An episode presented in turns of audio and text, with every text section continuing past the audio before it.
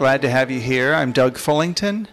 I'm the manager of audience education here at PNB, and this is the opening night of our fourth repertory program. It is the program we call Director's Choice, and I say every year.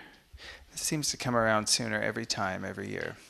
All of the ballets are chosen by our director, but Director's Choice is a name that has been applied to a particular program every year that either introduces new work or introduces uh, an addition to a collection of works by particular choreographers.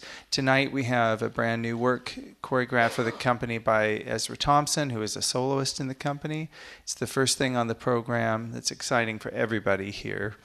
Uh, we have a return of Ulysses Dove, uh, Dove's Red Angels. It hasn't been in the rep for a number of years uh, Slingerland duet, which is a duet by William Forsythe that made a very brief appearance in his new suite, but he pulled it after opening night. We'll talk more about that.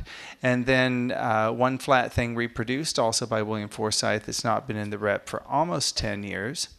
And those are the four ballets. We have Ezra's first, then an intermission, then we have Slingerland and Red Angels paired up with just a short pause in between, second intermission, and then one flat thing reproduced.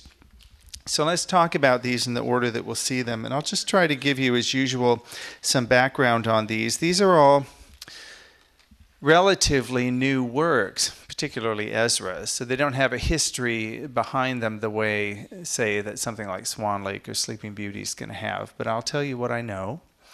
And uh, you can certainly ask anything you'd like anytime, and we'll we'll discuss it. And then really we just have to get in the house and, and see these see these pieces. So, The Perpetual State, this is the title Ezra's given to his piece. It's a title that came pretty late in the process, maybe three weeks ago. the title came. Uh, Ezra's been in the company a number of years now. He was recently promoted to soloist. He uh, did the end of his education in our school's professional division before he was taken into the company. He's made a number of works. He really started right away with our Next Step program. That's a program in which company dancers choreograph throughout the season on the professional division of the school. That's the highest level of the school, the kids that are really finishing their uh, professional grade education and ready to have jobs as professional dancers. And those are shown each year in June. So Ezra's made a number of pieces for Next Step, and I believe that we list them all in his bio in the program. Uh, he's choreographed also for the school performance. He's choreographed for our sculpture dance presentation, which is a collaboration we've had for a couple of years with Seattle Art Museum down at Olympic Sculpture Park. But this is the first time Ezra's made a work for the company for the main stage series, the subscription series. The Perpetual State he has picked uh, Francis Poulenc's Concerto for Two Pianos that was written in the early 1930s, uh, a piece of French music. Uh, which to my ear has a very glamorous feel, a very 30s sort of feel to it. But at the same time, in the middle movement of the three, uh, Poulenc uh, sort of pays homage to Mozart and Mozart's uh, Concerto for Two Pianos. This is something that Poulenc said he had on the piano uh, when he was composing this work. He also had works of Ravel and other contemporaries, and I think those influences can be heard in the music. It's a piece of music that has many different uh, sections and feel feelings to it, if you will uh, many different sort of atmospheric uh, effects are created in the music. Um, somber, light-hearted, playful, uh, quite serious and dense, uh, very fluid and lyrical. And uh, this afforded Ezra a lot of opportunity to uh, apply to it the narrative that he uh, is putting over in this piece. as you read in the notes, which are brief but effective, Ezra has really been contemplating the death of his father over the past few years. He lost his father very early in his own life, several years ago, and he made a piece for the school performance that uh, was on that subject. And this uh, new piece is as well. And in fact, some of the characters, uh, all of the main roles, in fact, depict people in Ezra's life. And uh, he's fine with you knowing this, so I'm going to tell you. Leta Biasucci is Ezra. So she is uh, portraying Ezra in this piece, and Jerome Tisserand is portraying Sarah Pasch, who is Ezra's wife and also in the corps de ballet, but not in this piece. So Leta and uh, Jerome are the principal couple. There's a second principal couple, uh, Sarah Ricard Orza and Karel Cruz, who uh, are meant to represent Ezra's mother and Ezra's father. Uh, two soloist roles, uh, danced by Sarah Gabrielle Ryan and Ryan Cardea, if I'm correct, represent Ezra's sister and Ryan Cardea as Ryan Cardea. it's Ezra's uh, intention that those two solo roles are uh, the drivers in the action, if you will, perhaps introduce a new uh, section or scene of the piece. Perhaps are the ones that sort of motivate or drive Leta into the next uh, stage of the work, if you will. Uh, that's all quite literal, but the presentation of the piece is much less literal. But I think it's fine, and Ezra feels it's fine for everyone to know that these are these are his intentions. And as he writes in his note, it's not simply a contemplation of uh, death, but also a contemplation of uh, love in life that balances that out. Uh, the perpetual state refers to a conversation that Ezra had with a childhood friend who also lost his father. And Ezra asked him, Do these feelings ever go away and do they change? And his friend said, Well, the way he looked at it, the feelings of loss become a part of your life. And there's something that you're aware of and that you live with. They don't necessarily go away, but uh, they sort of exist with you in a perpetual state. And that is where the title comes from. But there are other perpetual states in life uh, the state of being in love and feeling loved and being surrounded by people who love you. So that is uh, Ezra's story in this piece. And he made a point last night. He was with us last night for our uh, PNB conversations, which we hold before the dress rehearsal. And Ezra was our guest. We talked for about 40 minutes about his background and his choreography in this piece in particular. And he drew attention to the collaborative nature of creating a piece in the company in which you are a member. Uh, Reed Nakayama, who is uh, our assistant electrician, is the designer, lighting designer for the piece. Uh, Ezra is credited with the costumes, but he was quick to point out that he really worked uh, very closely with many of the members of our costume shop, particularly Lorraine Haskell, who's our costume shop manager. Uh, the coloring is uh, uh, black, gray, and reds. Uh, beautiful dresses for the women that are sheer, and underneath them are sort of red, almost maroon leotards. And the men have a I love the men's costumes. The, they wear turtlenecks, and uh, Jerome, uh, the Jerome's character wears a, it's a very Gene Kelly esque kind of shirt with the short sleeves and the pants that come up a little bit higher. Has a little bit of a retrospective feel, retro feel to it, and I think that matches the music, which very much is a sort of to my musical ear, mid-century French piece. It has quite a bit of glamour, the music, uh, on its own. So. Uh, a terrific piece for the orchestra. They love playing it. And our two uh, pianists, Christina Siemens and Alan Dameron, Alan's also one of our conductors, are the soloists for the piece. So they were in the studio for the creation process. Uh, the piece was choreographed in about nine days last August. Uh, we often have time uh, in the summer when the company has just come back to work after summer layoff. We usually have more than enough weeks to get the first program ready for the season, so we take that time to work on pieces for later. It either affords an opportunity for us to bring stagers in from out of town and get a start on their piece, or in this case, Ezra's already here. So it was a great time for him to work. And he choreographed the whole piece. I remember watching it last August, and then he returned to it about four weeks ago and was able to revisit it, made quite a few changes. Uh, he cleaned it, as we call it, which means really meticulously going through and making sure everyone's very clear what's to the right, what's to the left, and just how the heads are going to be, and where you have some options and, and things like that. Uh, we'll have two casts, two full casts, two full casts of principals and corps de ballet. There's 16 uh, people in each cast, so it's about 32 members of the company, which is a good uh, percentage of the company that's involved in the work.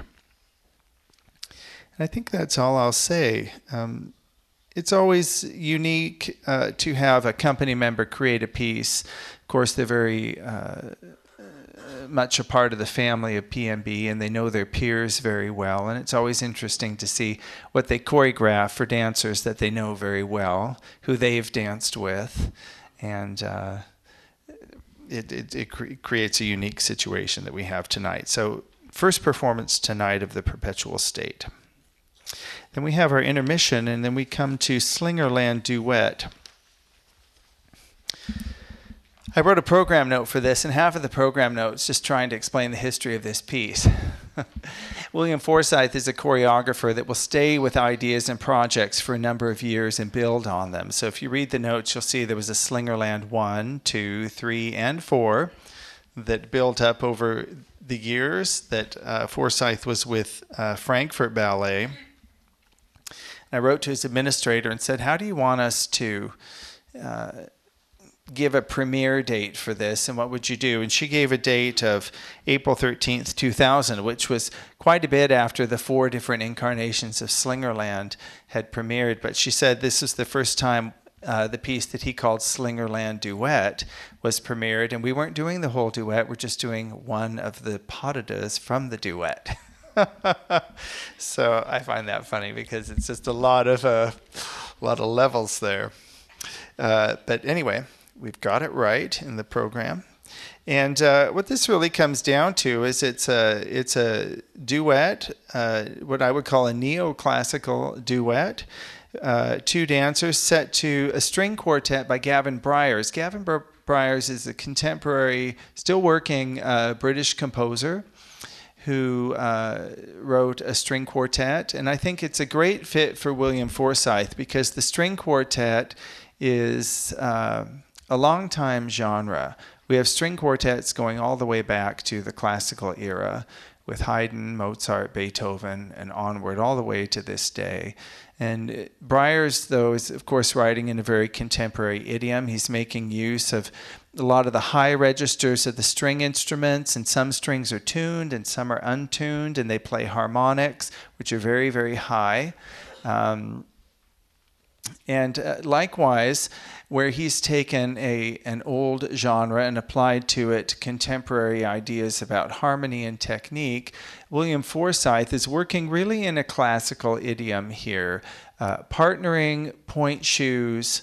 And as someone uh, who works with 19th century ballet, I see many uh, 19th century ballet styles in this piece, but they're performed more quickly and at different angles, and uh, simply sort of looking at classical ballet through a modern sort of prism or window, if you will.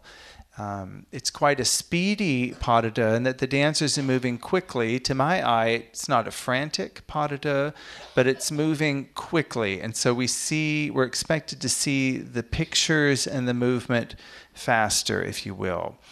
Forsythe uses a lot of one handed partnering, which I just love, where the man is partnering the woman just with one hand, often holding her wrist, less uh, of both hands on the waist, which means the dancers can operate further apart from each other, and it gives us, in a way, more to look at. And it um, harkens back to a real sculptural approach to choreography where we see, in a sense, the dancer from all sides and really interested not only in what the legs and feet are doing, but the, the totality of the body. There's a lot of wonderful movement for the upper body and the torso and the head. And uh, maybe a little bit more extreme than you would have seen in the 19th century, but definitely there's a through line there.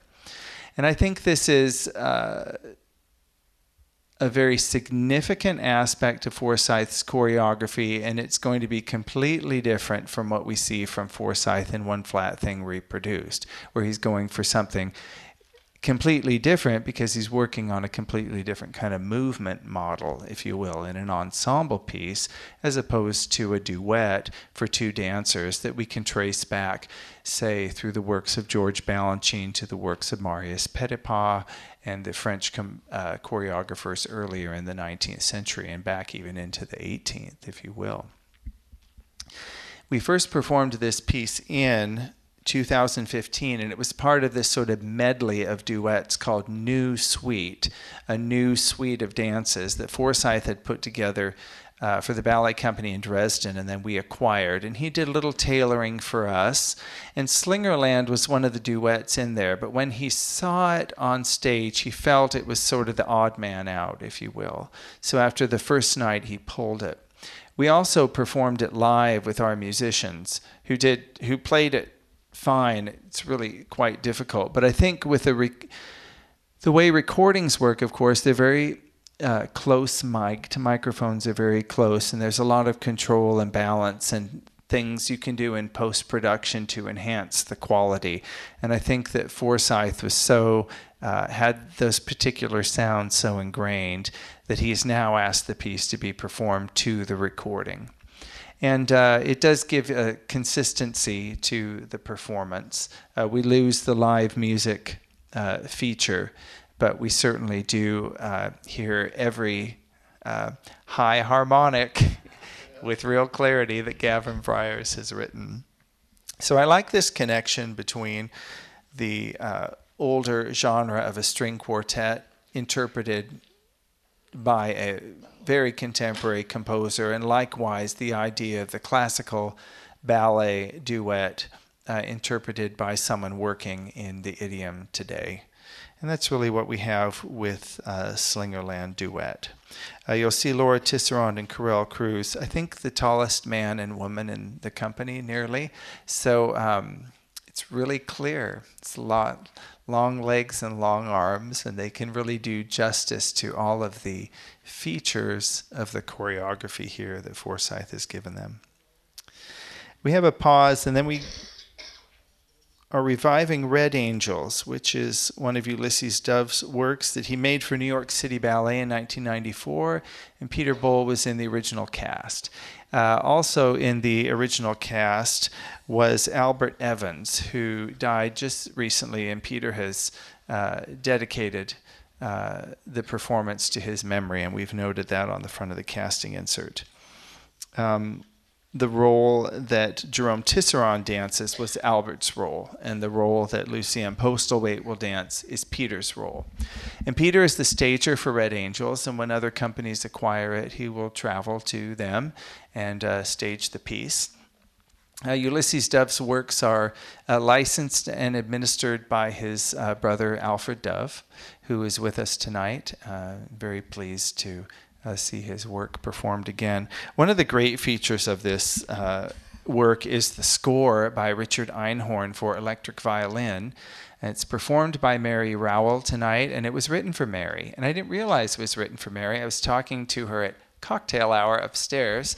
Uh, and she said, Yes, it was written for me between 88 and 90 because Richard Einhorn had read about this rock violinist, Mary Rowell. He called her up and said, Is this Mary Rowell, the rock violinist? She said, Yes, it is. He said, I would like to compose a piece for you. So he wrote the final, the fourth uh, of the four movements that you'll hear tonight for Mary. And he really wanted it to sound like a kind of electric guitar and drum solo, but on the electric violin. So she said he came to her and said, You know, it's supposed to have this sound and this beat and all. And do you get it? And she goes, Yeah, I get it. And he goes, Well, play it. And she goes, Well, I, need to work it out because there are a lot of things you have to do with your hands and to create these percussive sounds. So Mary went away and she worked it out and played it, and it was just what he wanted. And then uh, a colleague heard it and wanted to present it at Lincoln Center, but wanted more. So he wrote uh, some more movements. And then it premiered in about 1990. Then Ulysses Dove picked it up and wanted to choreograph it for New York City Ballet. And uh, but he didn't uh, feel one of the movements was right and asked Richard to write another movement. So the first movement of the four is the new movement written for Ulysses, and then the next three come from the original work. And uh, Mary travels around and plays this piece, uh, and she's uh, pretty terrific.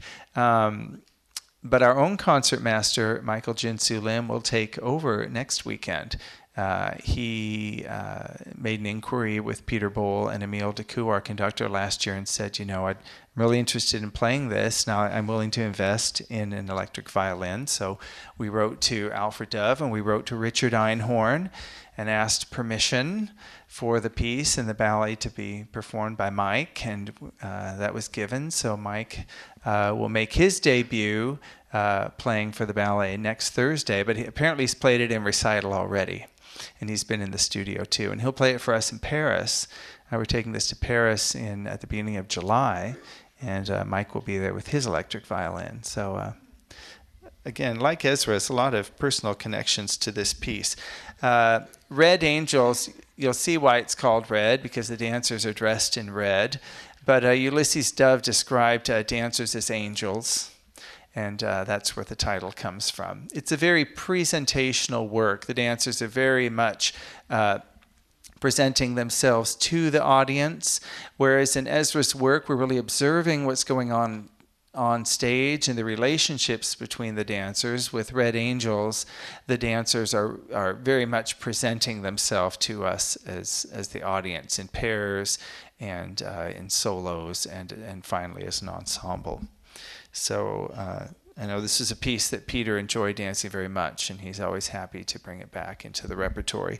We'll have four casts, so very generous casting for Red Angels. So this is uh, opening night cast, and then there will be three more as we go through the run. All right, then we come to second intermission, and then we come back for one flat thing reproduced, which is a very uh, different sort of work and one that Peter has been really keen on uh, promoting and giving context to with our audience. So I'll tell you all I know, and if one of these uh, points of uh, connection resonates with you, all the better.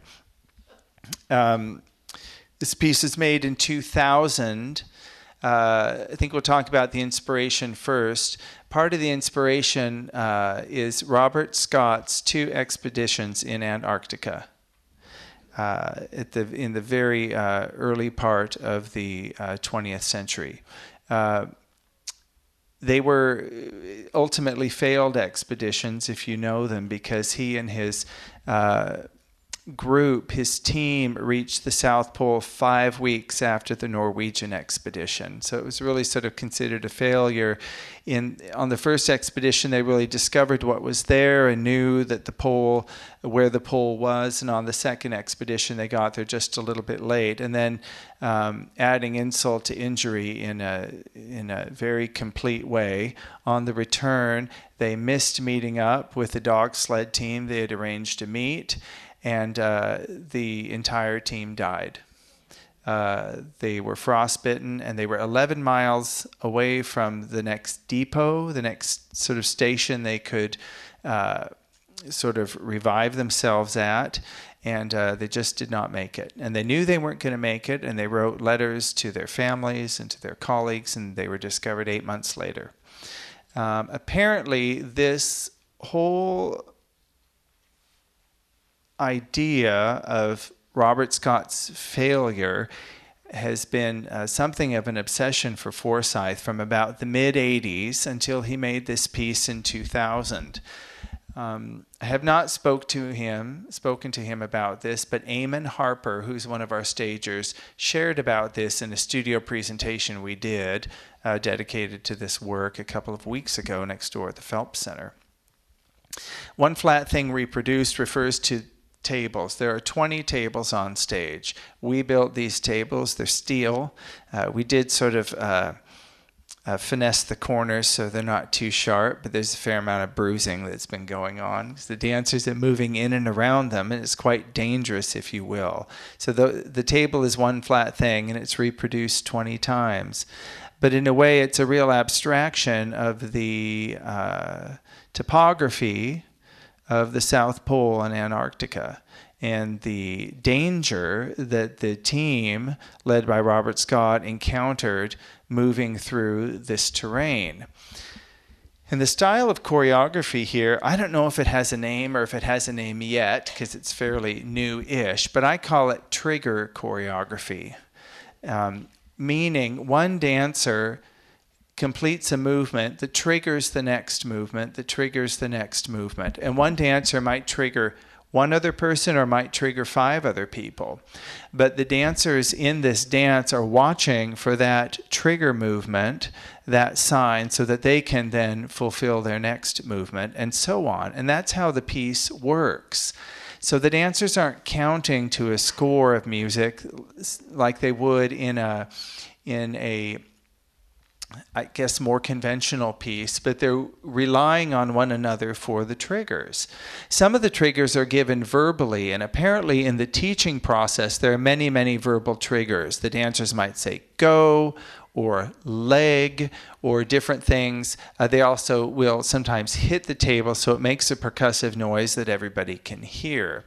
As they approach performance, the stagers uh, eliminate some of those spoken uh, trigger words. And last night I heard a fair amount of them and then was told today that some of those are going to be eliminated. I kind of liked them because I felt that hearing them somehow defined my distance in the audience from that person on stage and they seemed closer somehow and I felt like I was more engaged and close to what they were doing. The dancers' uh, movements take them on top of the tables, under the tables, through the tables. They will partner each other, they will slide. And some of these movements are dangerous and they're risky, but it is again an abstraction of this sort, the sort of efforts that this team was making to achieve their goal. Uh, I don't think the ballet is completely about Robert Scott, but it was definitely the inspiration for the setup of the stage and for, uh, in this in- instance, the style of choreography. We're going to see this style again in Emergence by Crystal Pite next month. There are a number of passages, ensemble passages in Emergence uh, there's a sextet, there's a quartet of three men and a woman, and uh, one woman in particular, where this uh, sort of trigger style is utilized. One dancer must complete one movement to enable the next dancer to do that. We also saw it in Plot Point in November. Uh, if you remember that work, just in, it's such an unusual piece of movement theater. There was a scene of a, a party in a home, and they were lifting different dancers and all moving, and it was this same style where something had to be accomplished before the next thing could. It wasn't dependent on counts, it was simply dependent on that person uh, making the movement happen. So that's how this dance is put together. Sometimes Forsythe is talked about as evolving dance from one place to another, but I really see this as just something completely different. Slingerland definitely has a history in uh, an older style and is brought forward in a way or changed, representing a, a, aesthetic change over time. But one flat thing reproduced is a different idea and a different way of moving. Likewise, the score, and I I take a little bit of issue that we call the score to this dance music because I think it's more properly a sound design. These are computer uh, generated sounds. They aren't meant to replace notes or rhythms or Mozart's concerto for two pianos or Poulenc's concerto for two pianos.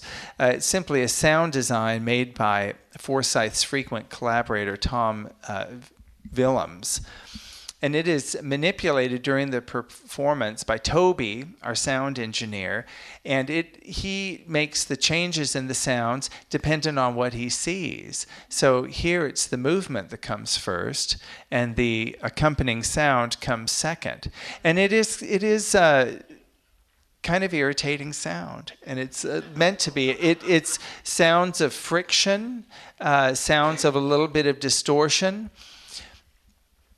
were you were you guys in Seattle for the Nisqually earthquake? Who all was here? I was at home waiting for my windows to break in the hallway like this. And it's that kind of sound. You know how the earth is it's loud when there's an earthquake because everything's moving. And there's a little bit of that underlying quality. It's a little bit unsettling, but I think it's supposed to be. I think it's it's a way if you will, that forces us to participate in this sort of quest that the dancers are working through, uh, this journey that they're working through, and this sound design brings us in by sort of enveloping us with its sound.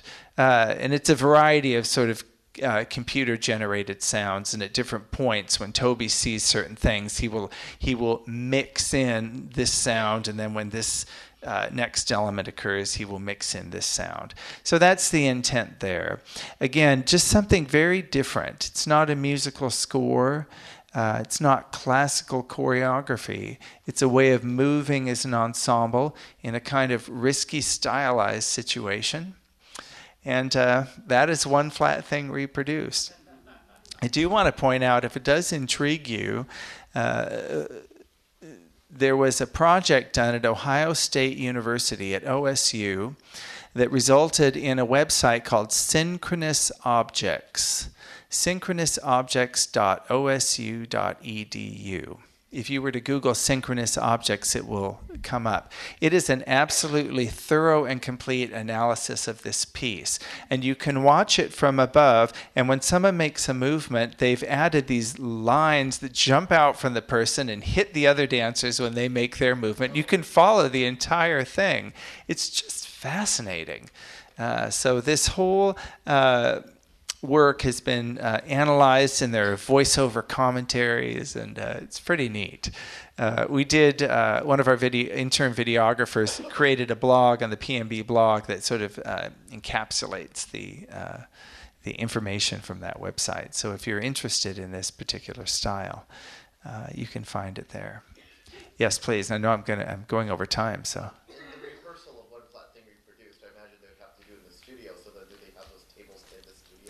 Yes, we have the tables in the studio, and we have little pieces of tape which show where they go. Because at the beginning, they all drag the, the tables forward, um, and they have to be in the right place. So there's little uh, point marks, the spike marks where they put them. And then at the end, they drag them away again. So they pull them out, and they go through the entire sort of uh, mechanistic journey through through the ice, if you will, and then at the end they take them away, and then it's over.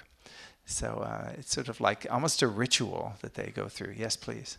When you refer to this trigger uh, choreography, do you mean that each dancer makes up something and then throws it to the next one, or is this already pre-choreographed? That's a great question. Is this trigger choreography pre choreographed? Mostly yes, but there are certain points where dancers have improvisatory passages. For being here I think and supporting within, the ballet. Within that, though, there are some parameters of what the choices they can make for the improvisation. At the beginning, uh, you'll see Christian Poppe and Steven Loch on stage, the two of them for a while, and I believe that some of Steven's movements are improvisatory. But on the whole, it is choreographed and the movements are set. But the dancers do say it's a little bit different every time because the timing changes. And there is that flexibility too because the sound design is based on what they do. So there is a little bit of a malleability and mobility to, to the piece. Yes? Have any of the dancers been hurt? Price Suddarth kicked a table really hard last week and uh, we had hoped he had not fractured the outside of his foot, but he hadn't, and uh, so that was good. But the tables are hard. I mean, they're they're quite they're quite careful, and there is a is is an element of danger in it that is intentional. But the dancers do work in such a way and prepare in such a way that they can hopefully mitigate that. Um, yes, so it is it is quite exciting. Yes, we'll take a couple more quickly. Yes, sir perpetual state. Yeah. few weeks in August. I got to believe that choreography needs a little bit more than a few weeks, like a few years of listening to music and then playing with your fingers, dancing on the tabletop, and then uh, a few months to uh, doing alone in the park with headphones on or something. So yeah, is choreography that easy? You just do it in a few weeks in August. I think the time it takes to choreograph really depends on the person. But uh, Ezra, I think, did live with the music for quite a bit of time. But he said that he really did wait and do the choreography in the studio. He had some general structural ideas and sections and how many dancers he would use here, and he would make a change when the music changes. But he did say last night that he did make the steps in the studio, um, which is, I think, is great. Uh, that said, he's in a situation where he knows the people really well, uh, and he's working in an idiom in which he's quite comfortable. So he did choreograph it quite fast, but then also had the past month to really look at what he had done and change here and change there. And make, he said he made quite a few changes. So definitely a process, as you say. Different for everybody, but a process. Let's do one more. Could you repeat the, um, the website Yes, synchronous objects. So S Y N C H R O N O U S objects. Dot osu dot edu. I looked it up today, so I'd be sure. But if you Google it, that's what will come up, and it's so well done. It's uh, it's just terrific, and I'm sure it was a fun project for them. And if you're a techie, I think it's particularly interesting. So. I'm going to let you go because uh, it's a little after seven. I want to say that Meet the Artist is back, and uh, Peter Boal will be down here after the show with Lucien Postlewaite. So please do come if you'd like to hear from them and comment and ask questions. So